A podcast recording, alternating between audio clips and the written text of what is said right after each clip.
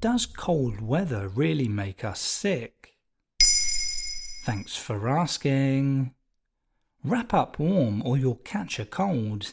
No doubt you heard that advice a lot as a child, and you may well still hear it as an adult. For a long time, scientists were skeptical about the idea that simply being exposed to the cold could make a person sick. After all, to get sick, you need to actually come into contact with a microbe like a virus, and cold weather itself isn't a disease.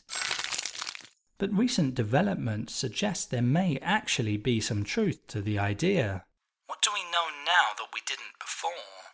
In December 2022, the Journal of Allergy and Clinical Immunology published a study by a team of American researchers who had looked into how cold weather affected immunity in the nose. The researchers explained that our nasal mucous membranes, and in particular the extracellular vesicles, act as a first line of defense in our immune system against viral attacks.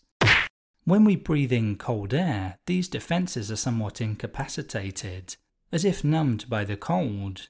This could make it easier for a virus to enter our respiratory system, which may go some way towards explaining why cold related illnesses are more common in the winter.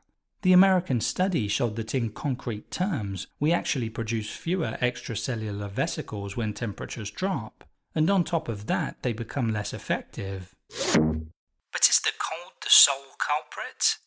No, you still need to be exposed to a pathogenic agent to get sick, but it is fair to say that the cold can significantly facilitate illness, especially because viruses tend to be more aggressive when temperatures are low. In winter, we tend to spend most of our time indoors in poorly ventilated enclosed spaces, so it becomes a lot easier to catch a virus if someone nearby coughs, sneezes, or sprays respiratory droplets. Close contact is a major factor, so wrap up warm is technically good advice, as you might want to also wear a face mask to protect your nasal passages and make it harder for viruses to take hold. There you have it.